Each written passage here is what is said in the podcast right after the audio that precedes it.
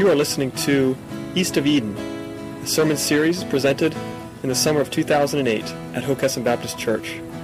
Today's sermon is entitled Wandering East of Eden. And now, Pastor John.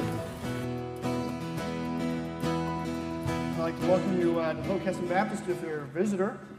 Uh, special welcome to you, and uh, you're joining us uh, on the second Sunday of a, of a sermon series we've entitled East of Eden. Uh, and today we're talking about lineages. Uh, which, if you're looking at your bulletin, there's probably some of you out there going, it's not possible that this guy's going to spend the next 30 minutes talking about lineages. It's true, it'll probably be 35 minutes. Um, but here's the deal about lineages it's the same thing with other people's photo albums. You don't really care about them because it's other people's photo albums, right? Our photo albums and our home movies of our family and our in like the seven hours where you film your first newborn, where they just sit there and we're like, oh, that's so cute. Nobody else likes it. This is just my this is my gentle word out to you that nobody else likes it because it's not their kid, right? Same with photo albums. What's important to us about the photo albums and the movies is they remind us of our lives, right? It's not that they're significant in and of themselves.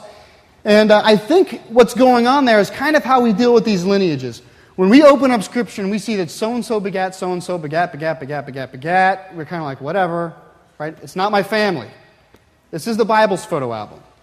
And I'm not that interested in the Bible's photo album.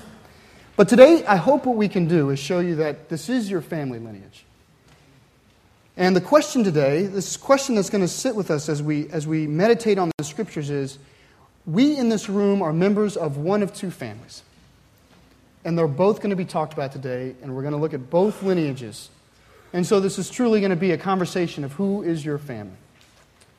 And so, with that, if you'll pray with me, and then we'll get started. Father, I pray a blessing on your word on this service on our people. Lord, I just ask that you would, um, your Spirit would elevate the words from these scriptures and put them in our hearts, and that your Spirit would work in us to make us more of who you would have us be. In Jesus' name we pray. Amen. Okay, uh, if, you, uh, if you have your Bibles, I encourage you to turn to Genesis chapter 4. We'll pick up there. As you're turning there, and, and by the way, it's important to us that you uh, read Scripture along with us. So it's one of the foundations of our church uh, that we preach what, uh, the Scriptures. And so if you didn't bring your Bible, or if you, if you would like one, there's one in the back. Uh, you feel free to grab one. If you don't own one, you can keep it. It beats a coffee mug, doesn't it? You know. Uh, but we're going to turn to Genesis chapter 4. And while you do that, I'll, I'll just sum up a little bit of last week. We're starting in Genesis chapter 4, verse 8, which finds Cain standing in a field with blood on his hands. That's kind of where we got last week. As last week we talked about the offering of Abel, that it was acceptable because it was worship. And we've had hints of that this morning as we've, we've led up to the message. And Cain's sacrifice was not acceptable because Cain never worshiped. And today we find the aftermath of his sin, right? His sin, his anger and his sin and his bitterness culminated and built up and it finally spilled over in the murder of his brother. And today we're going to pick up in chapter 8, verse 16. And so I'll read. I'll read, oh, I'm sorry, chapter 4, verse 8 through 16. So this is how it starts. Now, Cain said to his brother Abel, Let's go out to the field.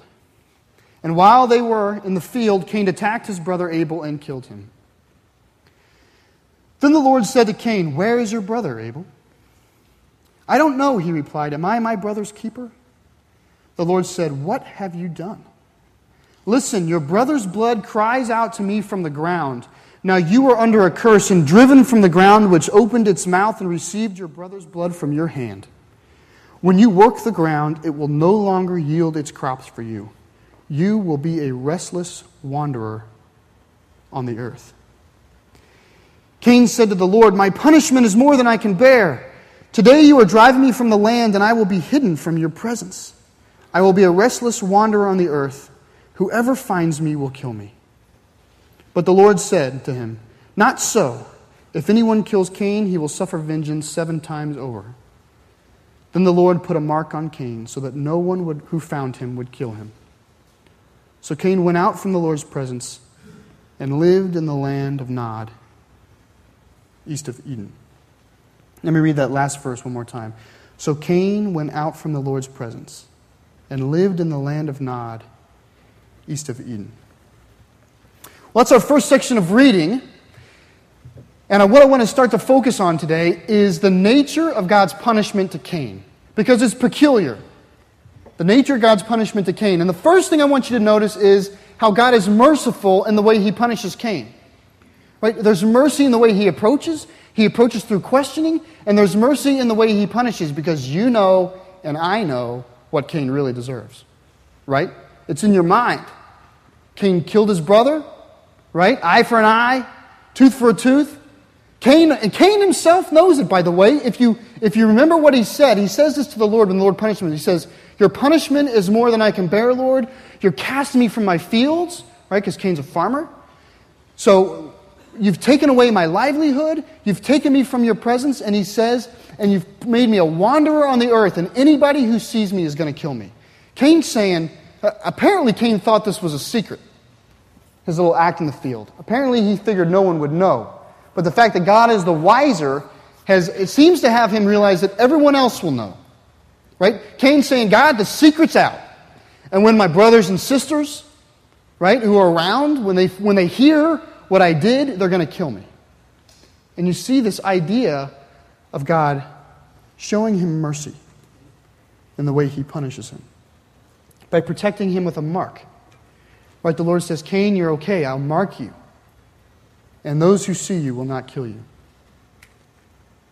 The second thing we see in this punishment is that it, it, the punishment fits the crime but not the crime that Cain committed against Abel. The punishment fits the crime that Cain has committed against the Lord. Right? You and I think the sin is murder, but God isn't saying that. God is saying the sin of Cain is that he refuses to live in my presence. Right? Since the very beginning of the account of Cain and Abel, God came to Cain and said, I can't accept your offering because you won't worship me right? But God would say, but there's a way to be. There's a way to be with me. There's a way to live with me. There's a way to worship me, and it's not too hard. And Cain refused it, right? God approaches him again about the murder of Abel and says, Where's your brother? And Cain, Cain's response is, I don't know where my brother is. What? Am I my brother's keeper?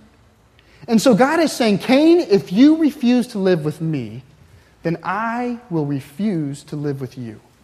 And that's the punishment. The punishment of the real crime is that Cain repeatedly and patently de- denies God in his life. And that's usually what we see in life, right? We wonder why people's crimes don't get what they deserve. You need to remember that God judges according to the crime against him. Right? In Psalm 51, David understands it when he says, speaking of his adultery and his murder of Uriah the Hittite, what does he say? He says, To you and you alone, alone Lord, have I sinned because he realizes that the penultimate violation when we sin is not to one another, right? But is to God. And that's what needs to be dealt with. So that's where the Lord judges him. Is he says, I'm banishing you from my presence because you refuse to live in my presence. You will be a wanderer and live a life of wandering. And so at the end here, we say that Cain leaves. He's sent away into this land of Nod, which translates wandering not as a land of wandering. And so God says, Away with you, Cain. You will be a wanderer in the land of wandering. And this land of wandering is east of Eden. And it brings this to mind the name of the sermon series, East of Eden, and this idea that one generation from Adam and man has moved farther away from Eden. Remember, we talked about last week, we said that what's unique about moving east of Eden the first time was you think all is lost, right? Ah, they're out of the paradise, right? They left Eden. But what we find is they may have left paradise, but Adam and Eve did not leave the presence of God.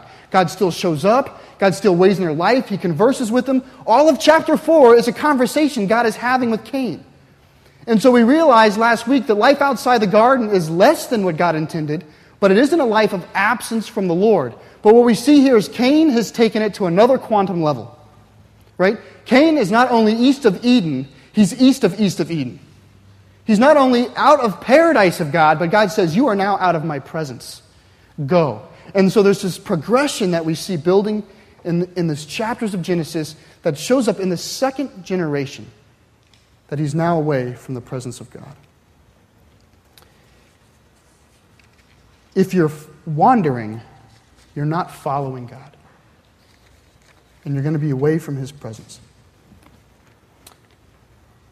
I wonder, I wonder as we think about this, as we mull it over, we ask ourselves, how is it that we deny God's presence in our life? How is it that when, when God shows up and speaks to us with merciful questions, why are you doing what you're doing, the Lord says? You know that is not what I will. I wonder how often we just say, God, I, I would just rather you not be here right now. And I wonder at what point the Lord's going to say, fine. If you don't want me here, then I will not be here. And you will feel what wandering is really like. Because that's what Cain is set for. So, what does it mean to wander? well, here's where our first lineage comes in. Right? The Bible is going to use a lineage to describe what it means to wander to us. And so, chapter 4 picks up just after this curse with this lineage of Cain. So, let me read it. I'll start in verse 17. He moves east of Eden, and it says this Cain lay with his wife, and she became pregnant and gave birth to Enoch. Cain was then building a city, and he named it after his son Enoch. To Enoch was born Irad, and to Irad was the father of Mehujael, and to Mehujael was the father of Methushael, and to Methushael was the father of Lamech. Lamech married two women, one named Adah and the other Zillah. Adah gave birth to Jabal. He was the father of those who lived in tents and raised livestock. His brother's name was Jubal. He was the father of all who played the harp and the flute. Zillah had an, also had a son, Tubal-Cain, who forged all kinds of tools out of bronze and iron. Tubal-Cain's sister was Naamah. Lamech said to his wives, and Zillah, listen to me. Wives of Lamech, hear my words. I have killed a man for wounding me, a young man for injuring me. If Cain is avenged seven times, let Lamech 77 times. So that's the lineage of wandering. And the first thing we see, if we're paying attention, if we're critical readers, the first thing we notice from a lineage following Cain is that God is ex- expressly concerned that you and I know that he was kept his word. Right? Because what's the promise to Cain? The promise to Cain is, I will mark you and I will preserve you. And when we read this, if you read it closely, you find yourself going, it's bizarre. Not only did God preserve Cain, but he seemed to have blessed Cain. Right? I mean, this is, it's weird. At the very end of this lineage, you find that through Cain's line, there, were, there was the herding and the tending of flocks was developed. Through his son Jubal was this, this idea of harp, harps and lyres and music. That's where we get the term jubilee or jubilant is from Jubal in this, in this very passage. Tubal Cain was this father of metallurgy. And so you're reading there going, doesn't sound like much of a punishment, does it?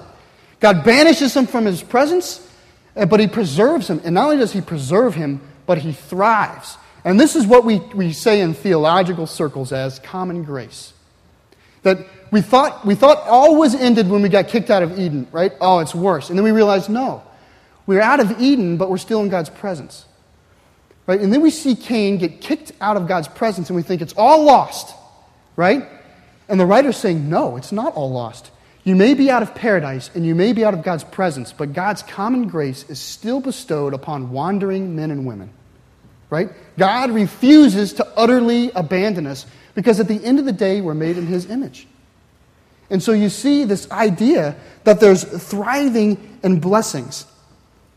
And so that's the first thing we see here is that God's true to his word and that he blesses. But you also get this sense of Cain's attitude. Right? What is the first thing Cain does when he gets to Nod, which is the land of wandering, right? He's not showing up at a town of Nod. He's out in the wilderness, and what does he do? He builds a city. Right? He builds a city and he names it after his son. And as the, as the text develops and grows, you get the distinct feeling that Cain is somehow satisfied with his life of wandering. I, I am curious to know, right, if, if he was truly mourning, if he was mournful, if he cried out to the Lord, if on his wandering ways he repented daily of his sins. Woe is me, for I have been a rebellious son of God. I rejected the Lord. If he would but have me back, what do you think he would have done when his son was born and came of age? He would have said, Son, do not stay here in this land of wandering. This is my curse. Go back. Right? But what does he do? He says, I'll tell you what. If you stay here, I'll name a city after you. Right? We don't need God. And I think that it, this is what's going on here. Is he's, Cain's attitude from the beginning is, I don't need God. Right? The work of the field, that I, the offerings I gave him, I, I brought that fruit out of the ground. I made it. These are my achievements. This is my wealth. These are my children. Look how my children are doing. I don't need God. What need do I have of God? That is the line of Cain. The line of Cain cries out, What need do we have of God? We have been put to the land of wandering, and we've done just fine. We've built our own cities. We've achieved advancements. Our kids are well educated and accomplished and attractive. There's wealth. What need do we have of God? And the whole lineage builds this trajectory, right? Notice the lineage starts with a Cain, and it says a few things about Cain. He has a son Enoch, he builds a village, a city, has his wife, right? But then this is what the lineage does it goes into a very rote rhythm. Cain, Enoch, Irad, name, name, name, name, name. Says nothing about any of them but their names, right? Mahuziel, Methushael, right? It's a pretty simple list of very non simple names. And then you get to the end of the list and it, it stops and starts to talk again. And it says, and there's this Lamech. And then when you get to Lamech, you see three things you see polygamy, you see achievement, and you see utter and complete contempt for the Lord. Right? This kind of uh, ancient text where, where Lamech makes this like this vow. I would translate it for you like this. What Lamech is saying is, is you think God protected Cain. You think Cain was safe, right? Because God said, if anybody harms Cain, I'll damage him seven, seven times. Lamech says, if you even look at me the wrong way, I will avenge myself 77 times. And since he's saying, I don't need God to protect me seven times, the hands of Lamech will protect Lamech 77 times. And so, this trajectory, that's what the lineage is doing. It tells you a lot about the beginning. It skips to let you know that there's time that's gone on in blessing, and it brings you to the end, and it says, Now look where Lamech is the son of the son of the son of the son of the son of Cain. Utterly and completely prideful and arrogant, and he sees no need for God in his life.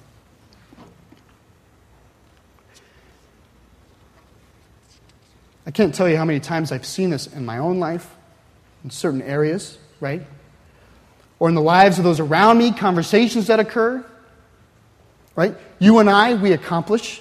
This is an accomplished church. We are accomplishers. We achieve, we master, we succeed, we raise kids who accomplish and achieve and master and succeed. They're going to do well. They're going to go here. They're going to do that. We're going to have a, a name that will reign. They'll know my name. Right? When I go to work, people know who, of course, they know who I am, right? I'm, I'm, there's like three of us here. But, you know, like, but, you know, if, you like, if, you, if you go to your work where there's like 3,000, it's nice that people know your name. It's nice that they read your email. First thing when they get in the morning. That feels good. Right? And we run the risk, being an achieving culture, of finding out at the end of the day what need do we have of God. We did this it, all through college. I was frustrated when someone would get up on stage and say, I don't know where I would be without the Lord today. I just don't think I could make it a single day in my life. The prideful heart I had in college when I was immortal was like, that is ridiculous. I can tell you exactly where I'd be without the Lord. I'd be right here achieving. I'm capable. I'm gifted. Right? Yeah, I got helped out a few places, right? But how quickly we forget that the only reason we're alive is because God has marked us and preserved us. Right? And by the time you get to Lamech, there's no remembrance of that whatsoever. No remembrance of the fact that the entire reason uh, Cain is even in the land of wandering is because God did not snuff him out when he could have and would have been fully justified. What need do we have of God? That's what we in our culture constantly ask. Where is God? What need do we have of God? Well, we're not going to answer that today, but we'll answer it next Sunday when we talk about the flood. Your accomplishments, if, if done in the land of wandering, are in vain. The things you have, the family you raise, the places you're going, your recognition, if it is done in a land of wandering, it will be flooded. It will be destroyed and it will not be remembered. That's the lineage of wandering. But there's another lineage in Scripture. It follows immediately. Let me read verse 25 and 26 of the fourth chapter. Adam lay with his wife again, and she gave birth to a son and named him Seth, saying, God has granted me another child in place of Abel, since Cain killed him. Seth also had a son, and he named him Enosh. At that time, men began to call on the name of the Lord. Now, just think of this. We just finished this perilous lineage of denial and what, casting away. Cain made God wander from him as much as God made Cain wander, right? And we get all the way there, and then if, if I could like re-message this up for you here, just translate it the way I understand it. Verse 25 and 26, it would sound like this. But wait, there's another lineage. There's another line. And this one called on the name of God. Cain never called God's name. Cain never responded to God, but this line, this line called on the name of God. And then as we head into chapter 5, the whole chapter is dedicated to this different line, right? The whole chapter, right? And we get to, to chapter 5, and this is how it starts. It starts back with Adam, not with Seth. And it, it reminds us, I'll just read the first two verses. It says, when God, this is the written account of Adam's line, not Cain's, Adam's. When God created man, he made him in the likeness of God.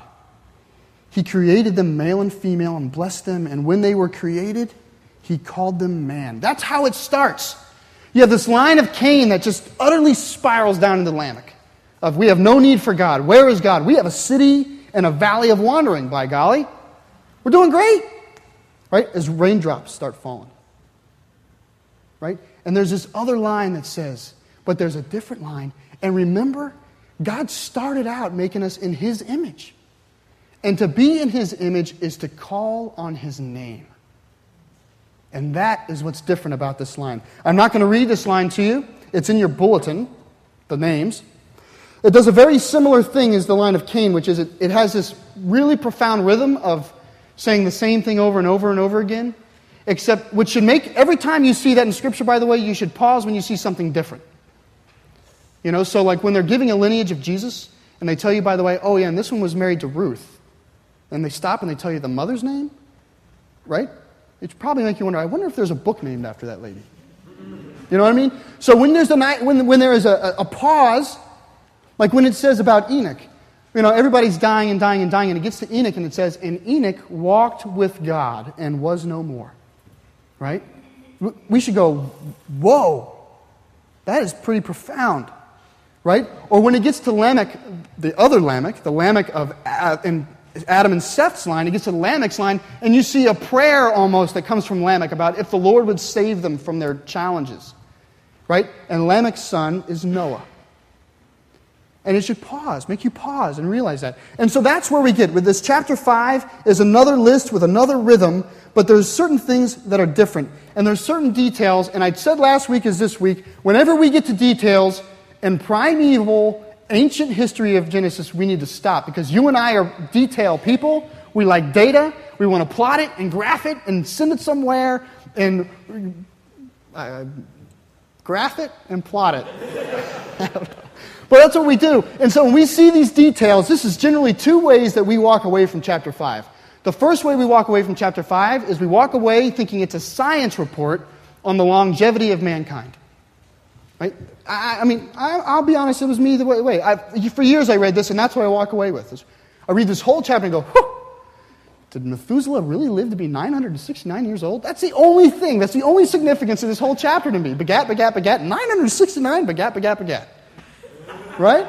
You know? And so that's the first thing that we run the risk of is saying, is that, it's a science report.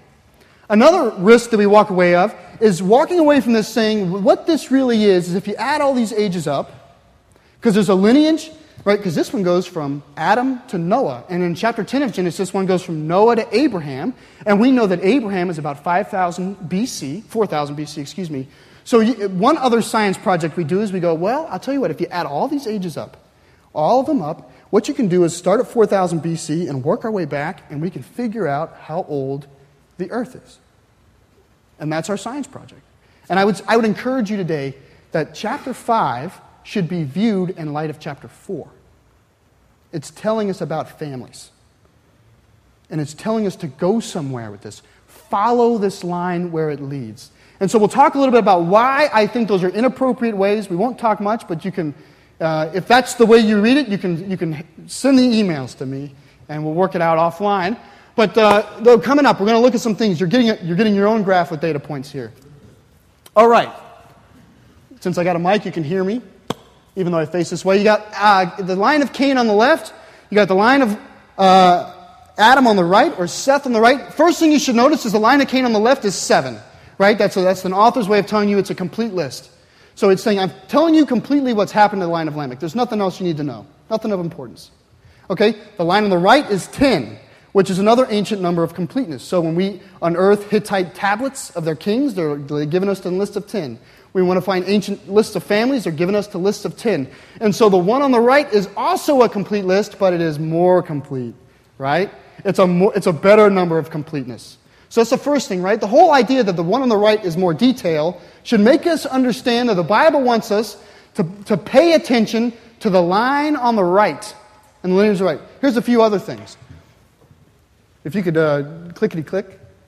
All right, there's the list one more time. You also see they both end in kind of a horizontal lineage. So it's vertical. Who begat, who begat, who begat, who begat, who begat. And then you get to the bottom and it says children. Right? And so that's another way that is telling us view these lines in relationship to one another. And the line on the left tells a line of worldly achievement in a land of wandering that does not call on the name of the Lord. And the other line says, These are the three sons by which I repopulate the entire earth. You see how that's significant? All right, other things that are significant. Clickety. Uh, notice parallel names. There's two Enochs, right? There's two Lamechs, but the Lamech on the left is really, really bad. And the Lamech on the right did what? He gave birth to Noah. It's not so bad, right? He even has this little like blessing prayer thing. So you have that. Here's another one. Here's another relationship. The Enoch on the right, who was the Enoch that didn't die, who went to be with God and was no more, is the seventh in that generation, which is the same as the evil Lamech on the left. So what the, what the author is saying is by the time you get to the seventh guy, on this side, he's really good. And on this side, he's as bad as he gets. One more. The endpoints, right? Pay attention to the endpoints of this lineage because you know what? Genesis 4:24 is the last time we will ever talk about the line of Cain through Lamech because it's dead. But the line of Noah is alive. Right?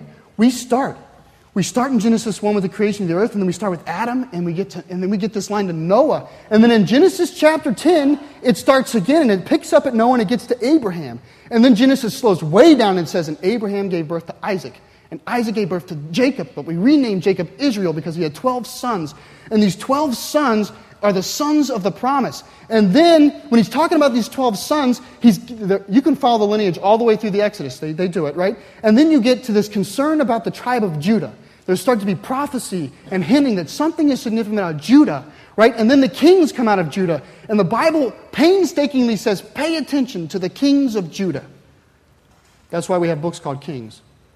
And so we're all the way, we're paying attention to the kings of Judah, and they go and they go and they go, and we can follow them and follow them. And the last two lineages found in Scripture are in Matthew 1 and Luke 3. And it ends with a king of Judah named Jesus. But it's different. It starts at Jesus and goes back in time. It doesn't start at Adam and work to Jesus. It says Jesus was the son of, the son of, the son of. And Scripture's telling you that the line on the right, the line of Noah, is a line that continues. It's going in a direction, it's going somewhere. And when you get to Matthew 1, it says the line has stopped. There's nothing here to pay attention to except that this line ends at never ending life. And that is the line of Noah. And so that's what we're called to pay attention to. That there are two lines here today. There is a line of Cain that is concerned about worldly achievement. There's a line of Cain that's concerned about success, what your children can do, how well they're educated. And there is a line of Seth that calls on the name of the Lord. It isn't a line of perfection, it's a line that calls on God. It isn't a line of achievement, it's a line that calls on God. It isn't a line that is worried about um, how much it's done or how much it's raised. It's simply a line that calls out to God. And in the name of Enoch, it walks with God. And in Noah's father, Lamech, it prays to God. It is a line that responds to God. And so I would ask you this morning who's your parents? And what is your line?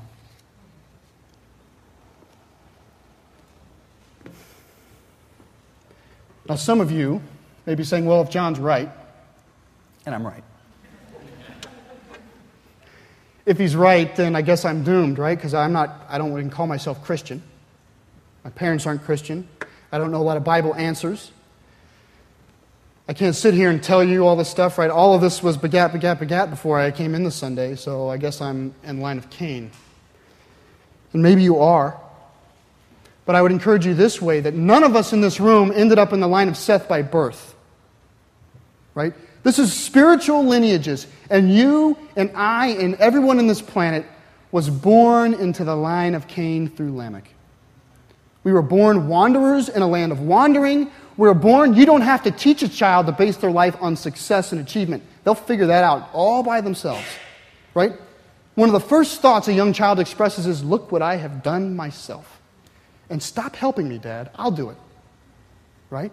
They, they try to wander from the word go, from an experienced wanderer. Trust me. Right? And so we all start there. But there's this idea in Scripture that we are born wanderers, but there is a concept called adoption as sons.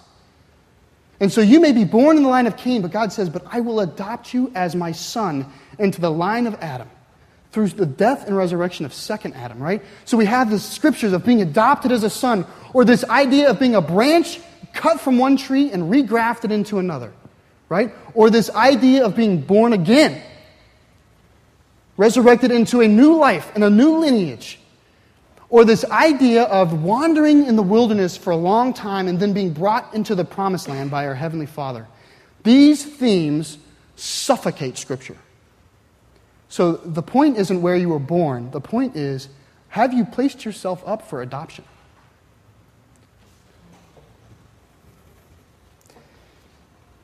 If you're already on the line on the left, then these are the questions I would ask you. How do you mark your life on earth?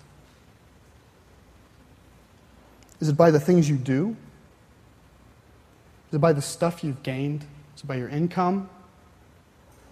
Is it by your success? Is it by your beauty? Is it by how well your children have succeeded?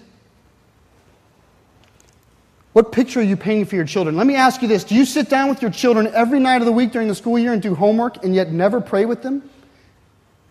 Because are you painting a picture of a land of Nod for your children? Are you saying to them, what is important in your life is that you do well? with what God has given you. If you even say that. And so I would encourage you to think about the story you're telling your kids. Are you leading them to cry out for adoption? Or are you leading them to say, What need do I have of God? Of the 75 events that you take your children to, how many of them have anything to do with God's faith? And I'm not saying don't take them. I'm not, right? You got to go to T ball practice, right? You got to learn how to throw and catch. But I'm saying, are you mindful of the trends that you establish in your families? To say, I need to offset this mindset. I need to take them and say, you got to go to T ball practice, but you got to understand that T ball, being really good at T ball, is not being really good. There's something bigger in life because there are only two lines, there are only two families. And you know what? Cain was a son of God also. Cain spoke with God, Cain brought offerings to God. And Cain's children grew up just like him. So, to which family do you belong?